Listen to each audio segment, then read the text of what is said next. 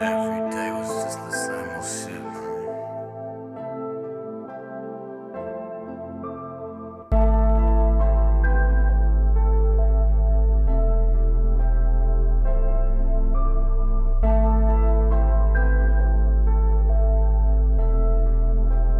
Every day, ev- ev- every day was just the same old shit that I grew tired of. Now I can't complain shit, cause that's just how the fuck it was. Coming up, it was insane. I finally made it out the mud. Changed my tune, I feel no pain, cause all I had to show is love. I was never on my own, I felt the godliness within myself and made my lane. I did my thing, stay